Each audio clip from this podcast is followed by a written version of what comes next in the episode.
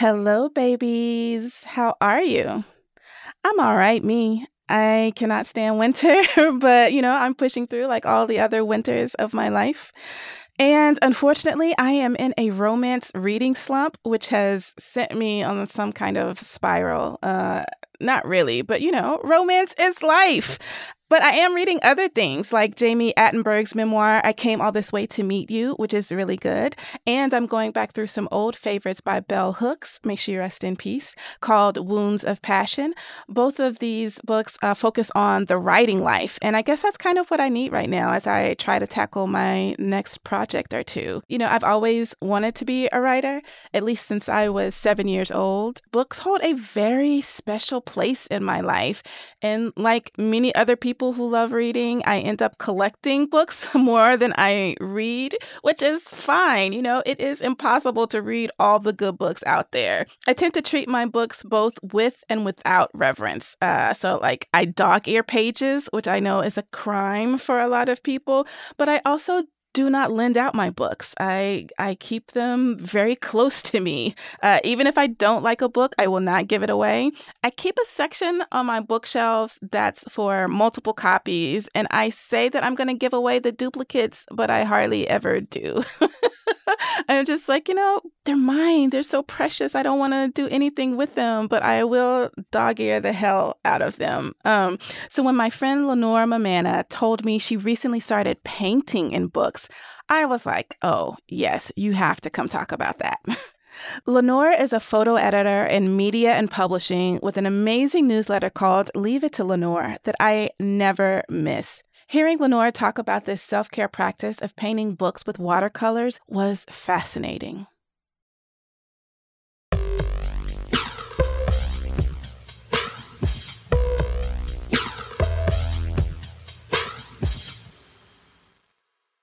This episode is sponsored by Brooklinen. You made it through the holiday season, and that means one thing. It's time to treat yourself. Gift yourself the comfort and relaxation you deserve with Brooklinen's lineup of cozy bedding and beautiful home essentials made for me time. If you're looking for a more comfy comforter, Brooklinen is the place to go. They come in lightweight, all-season, and ultra-warm to suit every type of sleeper and lifestyle. There's even a weighted comforter option for stress relief. Rest assured that with Brooklinen's fair pricing, their home essentials just look and feel like $1,000,000. Refresh your rest with the comfort essentials from Brooklinen. Go to brooklinen.com and use promo code ThisIsGood for $20 off with a minimum purchase of $100. That's BROOKLINEN.com and enter promo code ThisIsGood for $20 off your purchase. That's brooklinen.com, promo code ThisIsGood. And we're sponsored by Best Women's Erotica of the Year. Best Women's Erotica of the Year, Volume 7, features the hottest erotic stories by popular authors such as Lucy Eden, Adriana Herrera, Erin McClellan, Angelina M. Lopez, Holly Trent, Sarah Taylor Woods, and many others, edited by the award-winning Rachel Kramer Bussel. Dive into 20 new varied erotic short stories on the theme of surprise. From fantasies to fetishes to sci-fi, all short enough to enjoy, even if you don't have a lot of time. They're doing a giveaway of the new anthology on Instagram at Best Women's Erotica through February 14th. If you comment with, "This is good," you get an extra entry. Best Women's Erotica of the Year, Volume 7, edited by Rachel Kramer Bussel, is now out in print, ebook, and audiobook, wherever you buy books.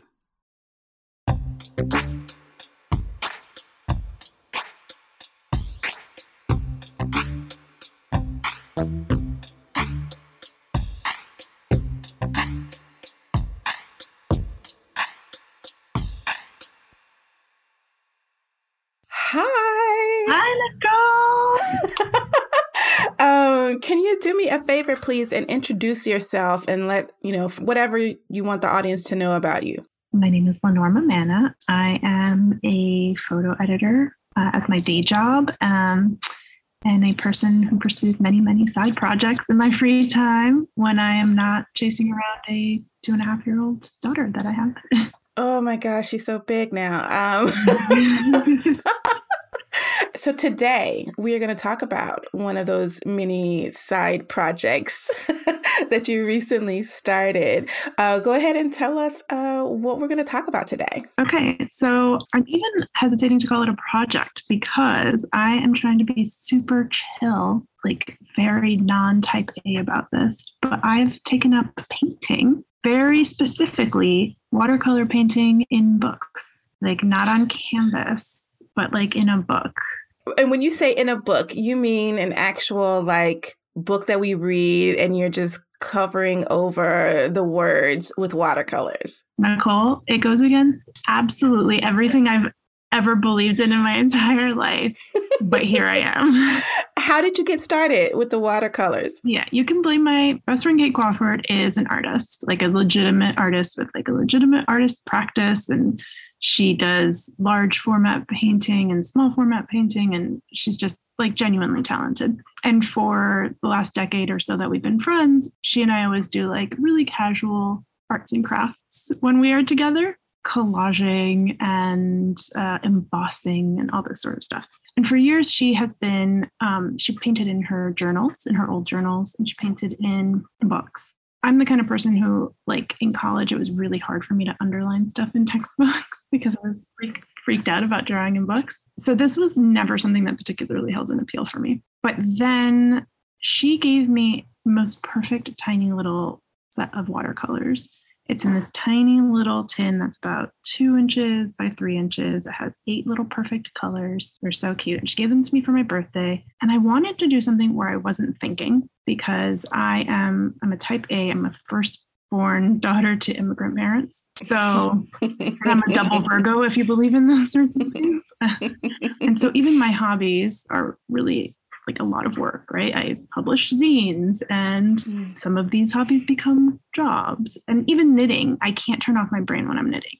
I just can't turn off my brain when I do these hobbies. And so I wanted something that I really could just turn off my brain. And so I started painting, and it took me a while from getting the paints to painting because I couldn't decide on the book. And Kate kept saying to me, it can't be a book that means anything to you. I was like, oh, let me go through this stack of books that I was going to donate anyway, that I never read, that I have finally decided I'm never going to read, and that has no significance to me whatsoever. And it's this, I'm not going to shout it out because then I feel bad, but it's a small book. And she was right. Like, I don't care about what's in that book, right? Like, I'm reading it slowly now as I paint over it. And I'm like, oh yeah, this book does not actually hold interest to me narratively. Mm-hmm. And it's amazing. I'm not a good artist. Like this is not a thing that I am good at. This is not a skill that I think that I have. I'm the sort of person, like if I draw a circle, I need to erase it and redraw it because it's not perfect. Yeah, I'm a perfectionist. So this has been freeing in a way that I don't know that any of my hobbies ever have been, because I just am not. I'm not trying to like get something out of it. I'm not trying to like, oh, these are going to be so beautiful and I'm going to share them with my friends. This is not going to be like a side hustle of any kind. This is just like, I've had an exhausting day of parenting and working one of my 6-11 jobs. I'm just going to sit here with like, I have one of those fancy yogurt glass containers that I use as my little water. I have my little brushes and I just like paint, and I have these watercolor pencils, and sometimes I'll draw on the page first and then I'll paint on top, or I'll paint afterwards when it's dry. It also requires me to have patience, which is another thing like I do not have, because I have to let the page dry before I can move on to the other ones. And so it basically goes against every aspect of my being to do any of these things. And for some reason, it has absolutely clicked and is amazing. I am here for it because I am not an artist in that way. Like, I can't draw a straight line. I have never even been able to like do a cat eye, you know, eyeliner, anything like that. But, you know, I've started collecting adult coloring books and using colored pencils to do that kind of stuff. And that's been really soothing and just kind of delightful in a different way than I thought. Like, I still get a little anxious because I'm like, oh, I'm coloring outside of the lines. And then I just kind of have to pull myself back and be like, you know what? Because that's who you are, Nichole. You color outside of the lines. My version of that is always, because I've also got, like, I got into the adult coloring book thing too, was like, well, those colors don't go together. oh, that doesn't look good together. That combination doesn't work. That was my version of overthinking the coloring. And I've been able to turn that off here too. I don't know what happened. Maybe it's just like broken pandemic brain, like has opened me up, but I don't know. And so when you're painting in the books, are you painting forms? Are you just like, this is a pretty color here, this is a pretty color here? What exactly are you painting? Yeah, I'm sometimes filling the page just with a color that I'm like really into that day. Sometimes I'm doing some stripes, sometimes I'm doing circles. I never do a form. That I think it takes more talent than I have. It can't be anything that people would recognize because then I would start overthinking it, right? And then often I'll like do a lot of, you know, like the doodles you would do in high school, like the circles and the little like lines and squiggly lines, like that kind of thing where you're like really bored in class. Like I'll do a lot of that and like fill in between or color on top. So nothing recognizable. Mm-hmm. Sometimes color combinations that in my head work and sometimes they don't. And that's okay too. Because with you talked about needing the patience to let the page dry because watercolors are sort of thin and obviously based on their names, watery. And you have to be very careful with how you're putting them on the page. At least that's what I remember from eons ago in school. So do you then go back to the page? Like if you see if a color isn't as dark as you want it or not as intense as you want it, do you go back to the page after it's dry or do you just automatically move on to something else? I've been moving on to something else. I will occasionally like sort of forward think. So if I'm in like a mood where I'm drawing, like I'll like color a couple pages with the pencils so that later I will be painting on top of them. But I haven't gone back to analyze. I mean, this is so crazy. This is like, I'm a pod person because this is not who I am. Like I barely go back to look at it, to analyze it or like break it down. I'll take some pictures and send them to Kate, but I don't go back to say, oh, this should have more polka dots or this should have more saturation. Like, but I think that's beautiful still because it's kind of like, you know, this, I got what I needed from this and now I need to move on to see what else I can get from it. And are you still in the same, the first book that you were coloring in? Yeah, I'm a little bit afraid to finish this book because I hope that I've learned not to overthink it, but I don't have that many books that I would consider quote unquote dispensable in this way. And I definitely had a moment where I was like, I got to go to one of the like used bookstores where they have the dollar racks where it's just like random books. Mm-hmm. And maybe that will be how I pick my next book, but I'm still solidly in this one just because I can't do that many pages at a time because of the drying. Right. And I mean, you could probably also go to like Goodwill or Salvation Army or something like that for books that have been donated and aren't anything that you would normally read. And you mentioned that you have a toddler daughter. Is this also, do you get to spend time with her when she's like finger painting or doing anything like that? And like, this is also your time to be artsy with her? Well, so this part I do by myself. This is like a nighttime when she's asleep situation. She, of course, as a toddler tends to be, loves coloring, loves painting, loves anything messy. So we do a lot of that and it's just traumatic because she's like, Mama, draw me a cat. And I'm like, oh God, I'll try. And all of my animals look the same, but they have different ears. I'm just like, that's how you're going to be able to tell the difference, kid. I don't know what to tell you. A spot goes on the cow. That's how you know it's a cow.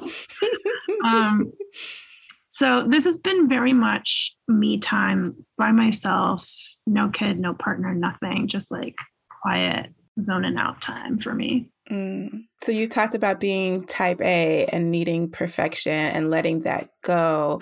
How, I mean, this is a little bit of a tangent, but how have you learned to let go of being type A as a parent? Ooh, yeah, it's funny. I mean, not that you don't have a choice, but so many things are out of your control as a parent. It's unbelievable. Really, from the moment if you are a person who gets pregnant, like from the moment you're pregnant, like your body is just doing what it's going to do and you're not in control really. And so there's a very steep learning curve and it keeps going and you keep thinking like, oh, I got a handle on this one thing. And then it changes. And so you just kind of have to let go of that control, because there's no way of predicting or knowing or being able to follow along, because it just by nature, like, your kid is growing and therefore changing, and you have to let go. It is a really hard and difficult thing. And I talk about it with my sisters a lot because they're both parents, and letting go of that perfectionism and the type A thing is really hard, but it's inevitable, I think. I mean, I'm sure there are people who don't let go, and good luck to them. Yeah. I think they probably end up causing more damage than they think that they do. And so what do you want to do with this book once it's filled up completely, even before you think about your next project or next book or whatever? Will you keep the book, or will you also just kind of put it out on the stoop? Like, it's yours if you want it. Like, is it still legible? Like, can you still read it? You can still read it. You can definitely still read a lot of it because by virtue of being a watercolor, it's very, for the most part, even the most saturated page is very legible. My friend Kate recently gave me some slightly heavier paints for Christmas, which I find much more intimidating because they cover the words, which is, I don't know, something very strange about that. But I think I will keep the book. I'm a person who keeps books, which I know that sounds very counterintuitive as a person who just talked 20 minutes about drawing and books, but I'm a big book person, and I have like big wall of bookshelves, and it's filled with books, and every now and then I'll like go through and get rid of some, but for the most part, I keep a lot of books. So I think I would keep this one in a way that I keep my journals, because I've always been a journaler, and keep it with those, and probably not go back to it unless I really wanted to feel some kind of cringy embarrassment. And this is not something, you have an incredible newsletter, which we'll get to. And this is not something that you've necessarily talked about in the newsletter. So if it seems like you're kind of keeping it to yourself before this episode. The cat will be out of the bag, and I guess I'll talk about it then. I think it's because there has been like a whole conversation about keeping your hobbies, right? And not that I'm not a talented artist, and the things that I'm doing are not what anybody would want to buy, but I want to keep it a hobby. It's also like, I don't know, kind of embarrassing to not be good at a thing. And I am not used to not being good at a thing and doing it all the time. I'm very much, it's probably one of my worst traits, actually. If I'm not good at a thing, I don't want to do it, and I'm going to stop it pretty quickly. So, you know, I've stuck with this for a while now, and I'm very proud of myself in that regard, because I am, in the shortest sense of it, like, I'm a quitter. I don't like to do things that I'm not good at. Me too. I recently started trying to learn how to crochet, and I just bought this really cheap, like, bundle kit from Etsy, and I think the yarn is obviously just really cheap and not good, and it keeps getting like caught, and it's just not a smooth thing or whatever. And I'm very frustrated. I don't even want to do anything major with it. I just want to crochet my own blanket, and then I'll probably stop, you know, like, that's it. I don't even want to like make baby blankets or anything for anybody, but I'm not good at it. And I'm trying to figure out, do I just give this up, or do I try to get better quality yarn, or like what? Like, I'm very frustrated with myself because I don't want to give up, but also I want it to be good. Yeah, you want to make an incredible blanket from the onset. Yes. That's how I work. I'm like, well, I'm going to start this now, and it's going to be the greatest blanket that anybody has ever made, obviously. Yes. Like, I know how to do this immediately, and I'm very good at it immediately, and I've mastered this immediately, which is ridiculous and obviously does not make any sense, but, you know, our brains work the way they work. Yeah. So are you painting like every night? Like, did you look at this book and say, oh, it has 90 pages in it, so this is going to take me 3 months to go through? You would think that I would do that. Yeah, and I haven't. I paint when there's time. Right now, this child's going through some sort of sleep regression where she doesn't want to let us leave the room at night. So evenings have been challenging. So it's whenever I can fit it in. And, you know, and I'll do a couple pages here and there. I definitely don't have a lot of weekend time when I'm with her because she's all up in my business. Like, she doesn't even let me go to the bathroom by myself. She's not going to let me paint. So it's very, I guess, slow going. Sometimes I look at it and I'm like, oh, it's really full. But then other times I'm like, this is a nice and slow process, and it's okay. And how do you let the pages dry? Do you just leave it open? Do you put something like a weight on one side to make sure it stays open? I usually use the little paint container, the one that holds all the watercolors to hold it open. But because sometimes I'll do like a page or two, like it'll sort of just, the way it balances will kind of leave one page up a little bit. And, you know, it gets crinkly. It's like when you wet a book, like now it's getting thick. The book is getting really fat. Yeah. And so I have to like go over some basics with Kate on how to make sure this book doesn't explode from all of the like waterlog that I'm inflicting upon it. And so when you keep this book, are you going to try to display it like in your own personal little corner of your bedroom or something like that? Oh my gosh, no. Mostly because then people are going to like look at it and they're like, what is happening here? Have you had a mental breakdown? Why are you coloring in a book? What even is this book? Probably not. I think it'll just like, it'll live on my bookshelf and be sort of indistinguishable from other books. And since now nobody goes anywhere and nobody sees anybody, nobody would be all up in the bush. I was looking on Etsy, which is something, you know, since the pandemic, I've really been looking at Etsy. And I guess this is my way of supporting small businesses and people who are kind of like, you know, looking to supplement their incomes in different ways in the last couple of years because of the pandemic and stuff. And also, I don't know, I like homemade goods. You know, I like little things that people have put some love and thought into. But every time I stumble across a shop where they have taken books and created like art out of them in some kind of way, like they've ripped out the pages and made a beautiful flower or something like that, I'm like, oh, that's really lovely. But also, what are you doing with this book? No, Nichole, I know. I mean, it's unfathomable in a way that is a little, it's going to be surprising for many of my friends to know about this. Like my mom loves to talk about how I was a kid who brought books to parties and to I used to bring a book outside to recess, and like at the playground, I would sit and read a book. Like I'm like a book nerd. We're the same. Like we're book nerds. And I'm very careful with my books, and you know I keep very close track of who borrows my books. And I stopped many years ago loaning out my books. Yes. I only loan out extras, and I'm a book collector. You know, like I love books, and so it is very contrarian to my personality to do this. And I've always had the same feeling that you have, like, I can't believe people are cutting this up. But I think that for me, it's also like a little bit of letting go of objects in a way. I thought I was going to be much more tense about my kid destroying stuff because toddlers are very destructive. And in the early days of her toddlerdom, you know, she like ripped a book. And in my head, I was like, oh my God, I can't believe she just did this. And I was like, but she's a toddler. So I'm just going to tape this book up and it's going to be fine. And she's going to read it the same way. And I would say like a little bit of that has creeped into my own mind that things are mostly replaceable or fixable. And it's not like the things that are so precious. And again, like this is all very like muddled in my head because obviously I have things in my life that I find very precious, but like in the end, they're just things. So you know, I'm trying to let things go in different and new ways now that I'm in my 40s. That was a part of my next question, is asking how has painting in the book affected your life away from it, like your professional life or even personal interactions and things like that, and that learning to let go of the things that, you know, not to say they don't matter, but maybe don't have as much weight as you once thought they did. Yeah, it's interesting. I hadn't thought about it. And now I just said this and I just made this connection in my head, which is that I've been much better, I think, in the last year or so, taking things less personally at my day job.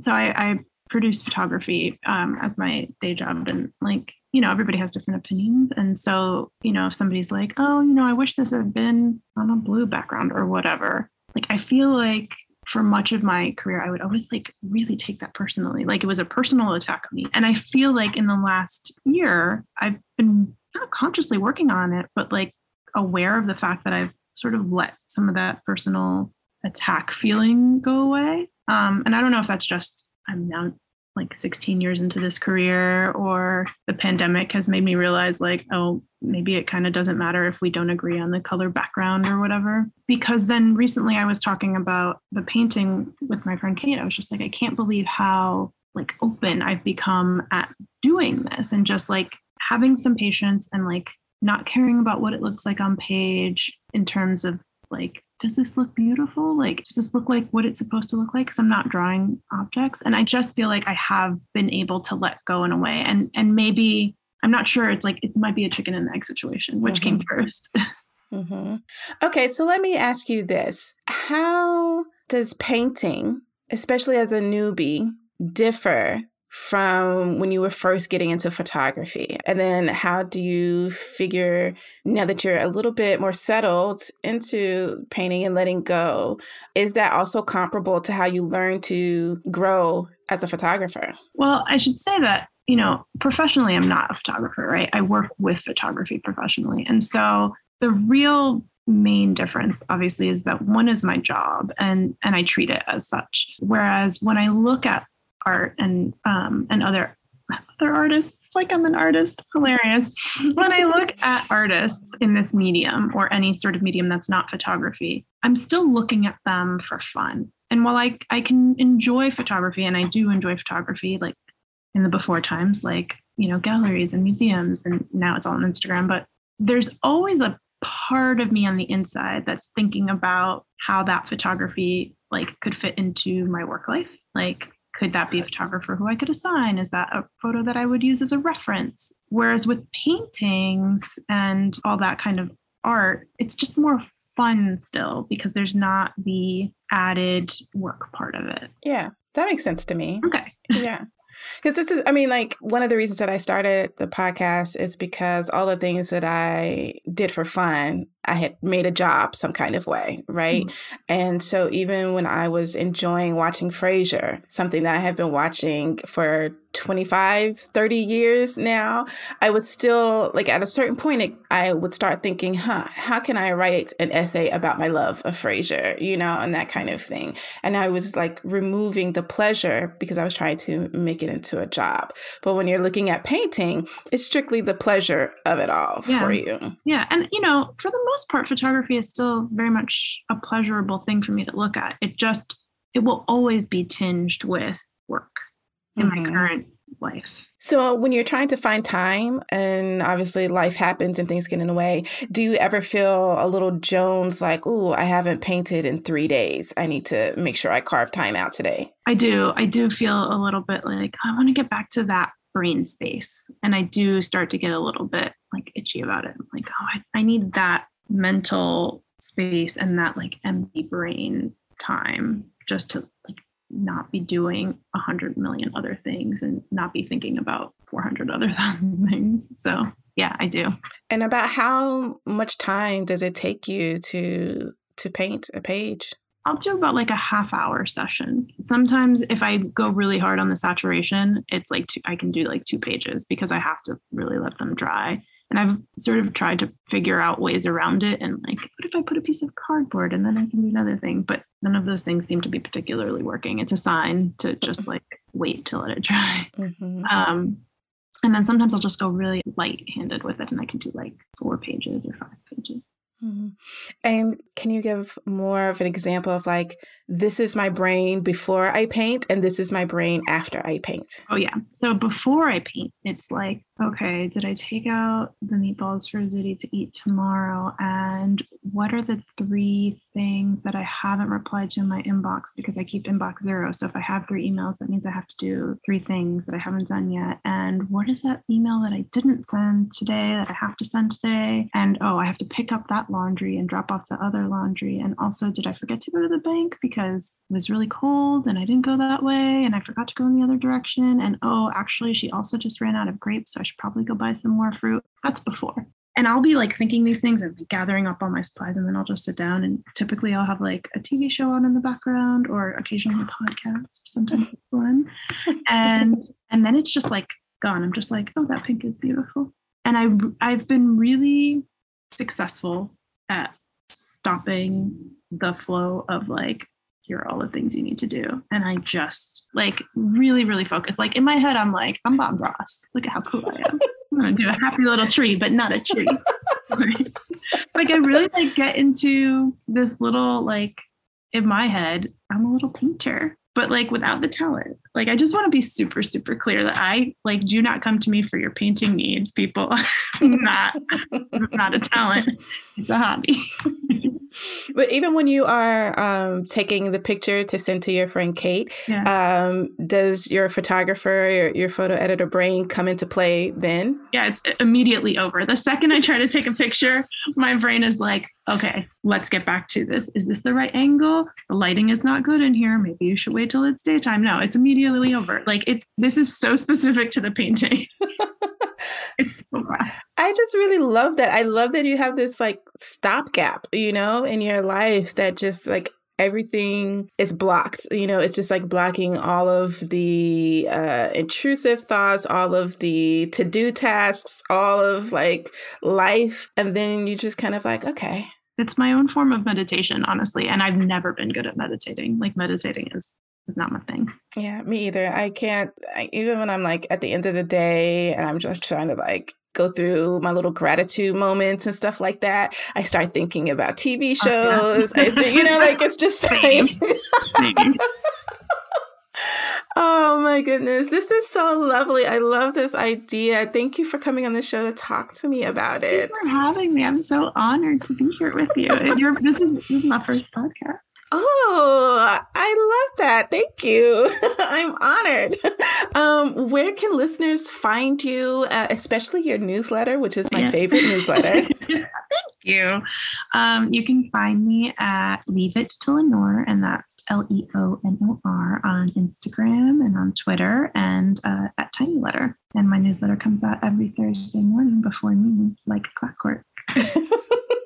And this newsletter is so good, and it is, I don't want to say intense, but it is thorough because there's like, do you need books? Do you need movies? Do you need TV shows? Do you need articles? Do you need personal essays? Do you need GIFs? Do you need memes? Like it's everything, whatever is your pop culture love language is in this newsletter. Thank you so much. This was so delightful. I loved it. Thank you. Thanks, Nichole.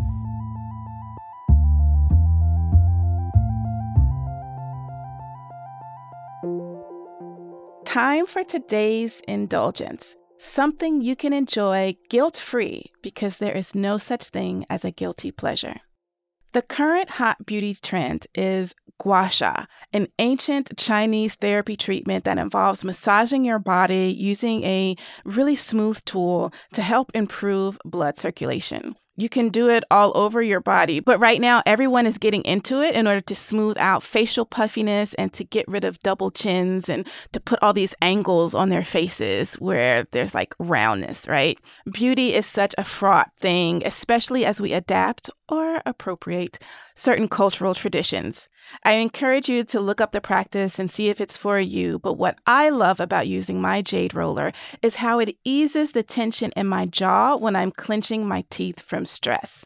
I turned one of my deli drawers in my refrigerator into my beauty drawer, and I keep 2 jade rollers, a flat gua sha tool, some sheet masks, and some eye masks in it. When I realize that I have been holding my jaw too tightly or when my TMJ is acting up, I pull out the jade roller and I roll it along my jawline. The cold is very soothing and it just makes my tension melt away. It also does help me with my eye puffiness, especially when I've had a rough night of insomnia or when my cat Calliope decides to sleep with her butt in my face, activating all of my allergies. Will this practice help sharpen your face and make it look less fat, which is the real, thing behind the current trend? I do not know. I am not a professional. I can't tell you anything about that, but it makes me feel good, especially when my jaw is hurting. So do your research. And if it seems like a jade roller or something similar will work for you, do it. Beauty can and should feel good. This has been your indulgence. You have been absolved.